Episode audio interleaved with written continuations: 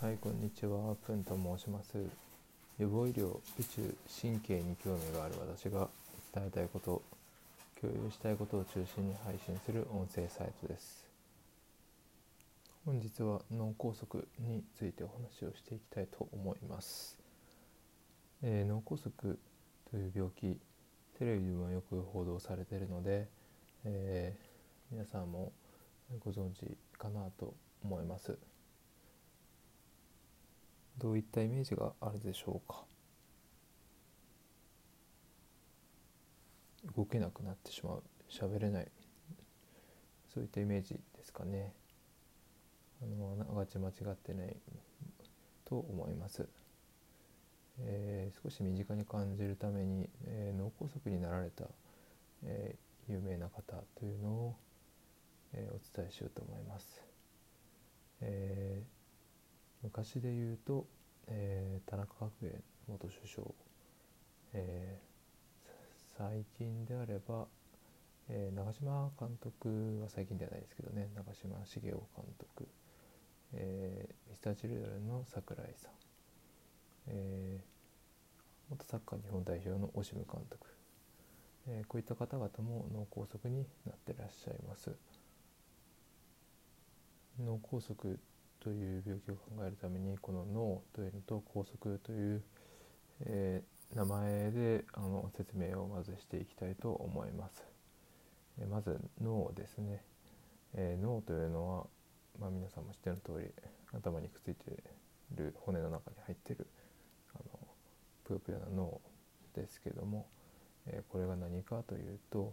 えー大まかに分けると、えー神経の細胞とですね、えーその細胞から伸びた繊維ですね、えシナプスなどと呼ばれてますけども、えーその集まり主にその集まりですね、まあ、他にもたくさんいろんな細胞があるんですが、えーそういうふうに理解していただくといいのかなと思います。えー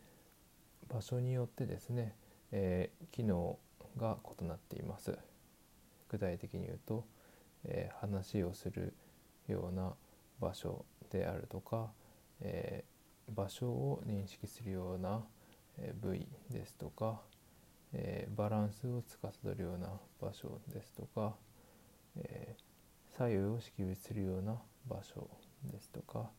えー運動で運動を司るような場所ですとか、え熱い冷たいなどの感覚を司る場所様々あります。えーの脳にはまあこういった、えー機能ですねが、えー場所ごとに、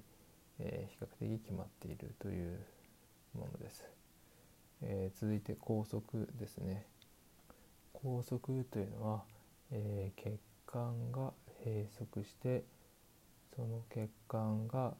支配している領域その血管が栄養酸素とかを送っている領域で虚血といって、まあ、栄養不足、えー酸素不足が起こってしまって、えーそれによってその組織もっと言うと細胞が、えー死んでしまう状態のことを拘束と言います。えー心筋梗塞という病気がありますが、えーそれもあのその拘束も同じ、えー意味ですね。で今まで脳と拘束について説明しましたけども、えーこれが脳梗塞となりますと、えー血管が閉塞してその支配している領域が、えー死んでしまって加えてその死んでしまった領域が司っている機能ですね。例えば話すですとか、え手を動かす。といった機能が、えーなくなってしまう障害されてしまうというのが脳梗塞という病気ですね。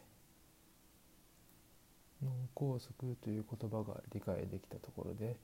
えー次にこの脳梗塞どんな症状があるかというところですね。先ほど脳の機能についてお伝えしたので本当に様々あるということは理解いただけたのではないかと思います、えー皆さんに覚えていただきたい、えー、症状ですね。4つありあ3つですね。ごめんなさい。3つあります、えー、それを、え、まあ、覚えやすく言った形でファストというものがあります。フェイスアームスピーチ。でタイムというのは、まあ、脳梗塞時間が大事なので早めに行きましょうという意味のタイムなんですけどもフェイスアームスピーチです。フェイスは、えー、顔が、まあ、歪む。片方顔が、えー、まあ、垂れてしまったり逆に目が開かなかったりといったような症状が出る。というのがフェイスです。アームというのは、えー、片方の手に力が入らない。手が上がらない。といったような症状ですね。こちらは足も同じです、えー、S のスピーチですね、えー、言葉が出てこない、えー、ろれつが回らない、まあ、舌がもつれる。といった症状ですね。このフェイスアームスピーチ。この3つの症状が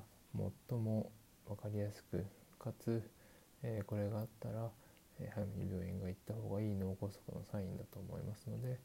え、こちらの方を、えまず覚えてあげてください、え本日は脳梗塞という病気についてと、え症状についてお伝えしましたそれでは今日はこの辺で。